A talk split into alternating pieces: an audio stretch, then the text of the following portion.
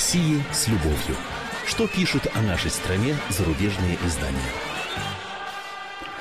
Здравствуйте, в студии замредактора отдела политики комсомольской правды Андрей Баранов. И, как обычно, я знакомлю вас с обзором наиболее интересных публикаций в иностранных СМИ о нашей стране. Ну, главной темой недели, безусловно, стало ежегодное послание президента России Владимира Путина Федеральному собранию. Очень внимательно следили за этим выступлением наши коллеги, разобрали по косточкам, ну и, как говорится, оттоптались по полной. Э, серьезный интерес также вызвала неожиданная реорганизация агентства РИА Новости. За этим на Западе усматривают переформирование российских медийных сил в свете нарастающих в мире информационных войн, как следствие того, что все больше влиятельных государств стали применять ту самую мягкую силу для обеспечения своих внешнеполитических интересов. Ну, есть еще там пара других тем. Ну, давайте сейчас за 10 минут попробуем прочитать и прокомментировать некоторые из откликов. Итак, послание Путина. Президент изобразил Россию последним бастионом который противостоит странам, пытающимся уничтожить традиционные ценности. Это вот оценка британского Independent. И приводит цитату Путина из здания. От общества теперь требует не только здравого признания права каждого на свободу совести, политических взглядов и частной жизни, но и обязательного признания равноценности, как это не покажется странным, добра и зла, противоположных по смыслу понятия. А, вообще надо отметить, что э, речь Путина очень обильно цитируется в материалах иностранной прессы целыми такими огромными пассажами. Вот, например, журналист американской Christian American Science Monitor Фред Уэйер обратил внимание на то, что Путин, исходя из его высказываний э, в послании, по-прежнему держит открытыми двери для тесного экономического сотрудничества с Украиной. Цитата. Как известно, Янукович настаивает, что разворот от Украины был краткосрочным тактическим маневром, продиктованным страхом Украины потерять существующие торговые преференции с Россией и относительно скромными размерами предложенной Евросоюзом финансовой помощи. Однако в своем послании Путин занял более умеренную позицию, заявив, что сближение с Евразийским Союзом не должно мешать ассоциации Украины с Евросоюзом, пишет автор статьи.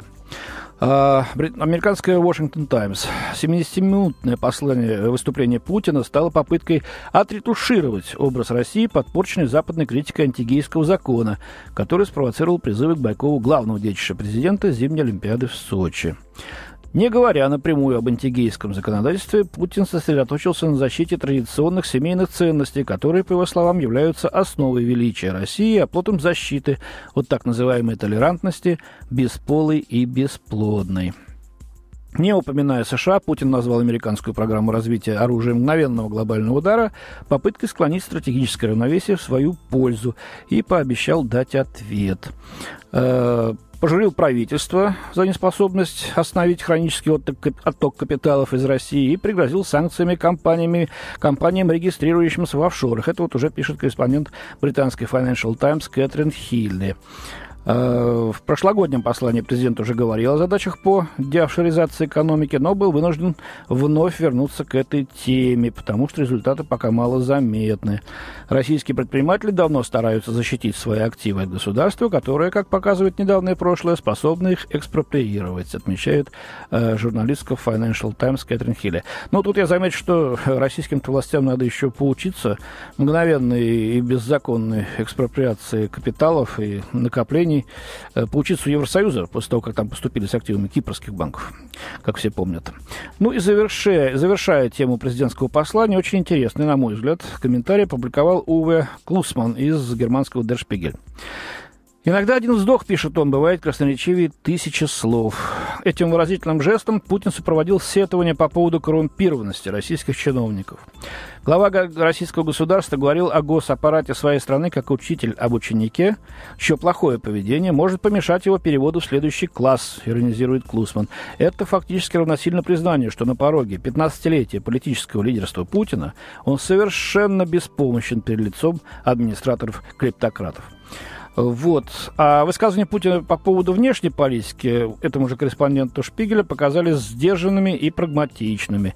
И даже в украинском вопросе Путин высказался за сотрудничество с Евросоюзом. Конфликтовать с ним из-за Украины Россия, очевидно, не хочет.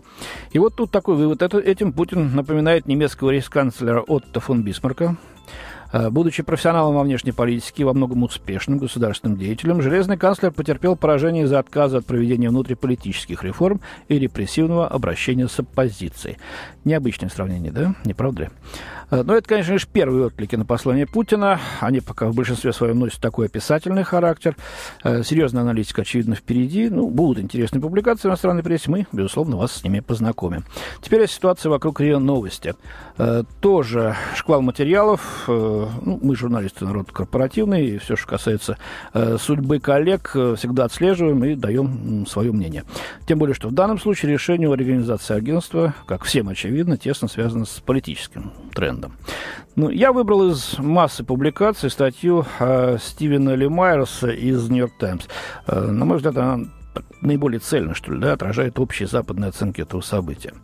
Итак, президент России Владимир Путин усилил контроль над российскими информационными СМИ распустив одно из официальных российских информагентств РИО Новости своим указом вместе с государственной радио, радиостанцией и продолжив тенденцию к усилению влияния Кремля внутри страны и за ее пределами. Указ появился в тот момент, когда Россия стала занимать все более решительную позицию на мировой арене, что в последнее время отразилось в борьбе с Евросоюзом за политические и экономические отношения с Украиной, отмечает автор.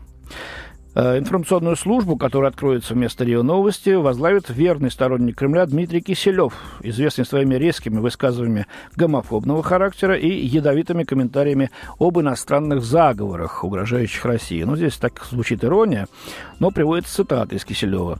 Э, а он говорил, я понял, что отстраненная журналистика, дистиллированная, абсолютно не востребована. Основное отличие постсоветской журналистики от западной состоит в том, что нам приходится создавать ценности, а не воссоздавать. Ну вот приводятся слова также главы администрации Кремля Сергея Иванова, о том, что Россия проводит самостоятельную политику, твердо защищает национальные интересы. Объяснять это миру непросто, но делать это можно и нужно, и вот этому и служит этой цели реорганизация. Ну, вот отмечается в этой публикации, кстати, во многих других, что озадачивает момент принятия решения, э, потому что удивились не только сотрудники агентства, но и некоторые правительственные чиновники. РИО Новости является одним из официальных спонсоров зимних Олимпийских игр в Сочи, и его сотрудники активно готовились к освещению этого мероприятия. Э, как это теперь скажется на этих обязательствах, непонятно. В общем, решение действительно и впрямь неожиданное. Оно стало э, полным, полной неожиданностью для, не только для западных коллег, но и для, для многих здесь у нас. А, и западные коллеги пока даже э, как-то о привычном ущемлении свободы слова не очень заикаются и просто пытаются понять, что же за этим стоит. Видимо, Россия готовится к серьезным информационным ну, назовем их сражением с теми, кто пытается вот навязать свою точку зрения э, нашим, нашей аудитории. Ну и вот другая тема. Клаус Хельге Донат из германской э, Тагес-Сайтинг обратился к плачевному положению дел с медицинским обслуживанием пациентов в России, страдающих деменцией. Это старческое слабоумие, ну, когда в народе говорят, знаете, так, впал маразм человек, да?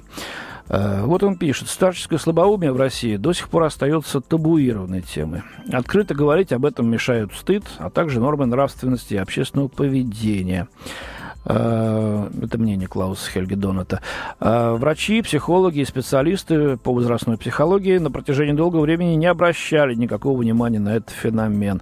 Вероятно, тот факт, что геронтология в России застряла в 60-х годах, очень связан с длившимся несколько десятилетий господством коммунистических геронтократов. Ну, тут можно спорить. Автор явно сваливается в пропагандистское русло, хотя вот как Дмитрий Киселев тут, как я выше говорил, э, поддерживается тоже такого постулата, что журналистика не должна быть э, беспристрастной, она должна быть агрессивной, наступательной, комментарийной, провокационной. Э, ну, я просто хочу сказать, что есть у нас и врачи хорошие, и спецучреждения, другое дело, в каком они состоянии, но это уже экономика, а не политика. А, вот интересная статистика. По официальным подсчетам, пишет автор, людей с приобретенным слабоумием в России от 1,8 до 2 миллионов человек. Причем за ними стоит 20-миллионная армия родственников, которые о них заботятся. О существовании э, закрытых учреждений для э, таких больных общество вспоминает по случаю, э, когда какой-нибудь из них сгорит, либо, э, если санитаров уличат в применении насилия к беззащитным пациентам. Э, действительно, трагедии происходят у нас регулярно. Существуют частные дома престарелых, но цены э, в них э, начинаются от 40 тысяч рублей в месяц, то есть несоизмеримы, как мы видим, с размером пенсии. В Подмосковье есть и вообще элитарные такие вот учреждения, но там вообще запредельные цены, измеряющиеся в тысячах долларов в месяц. Но, но уровень вполне даже западный, говорит журналист. Ну что ж, эти примеры правдивы, спорить не приходится вопросы. Ну а дальше, вот, правда, ведет у него такой вывод. В России старость – бессмысленный возраст. По мнению социологов, страна отстает в развитии от Запада на 3-5 поколений. Э, должно пройти несколько десятилетий, прежде чем утвердится представление, что и старость можно провести хорошо, заключает издание. Ну, Герд Донат явно до этих светлых российских дней не доживет, да ему и не надо. У него и так все будет хорошо, видимо, с пенсией. Но меня, честно говоря, так неприятно зацепило то, что именно немецкий, э, я подчеркиваю, немецкий журналист сетует тут по поводу судьбы наших стариков и поколений, которые мы потеряли. У меня на сегодня все. До свидания. В студии был замредактор отдела политики «Комсомольской правды» Андрей Баранов. О России с любовью. Что пишут о нашей стране зарубежные издания?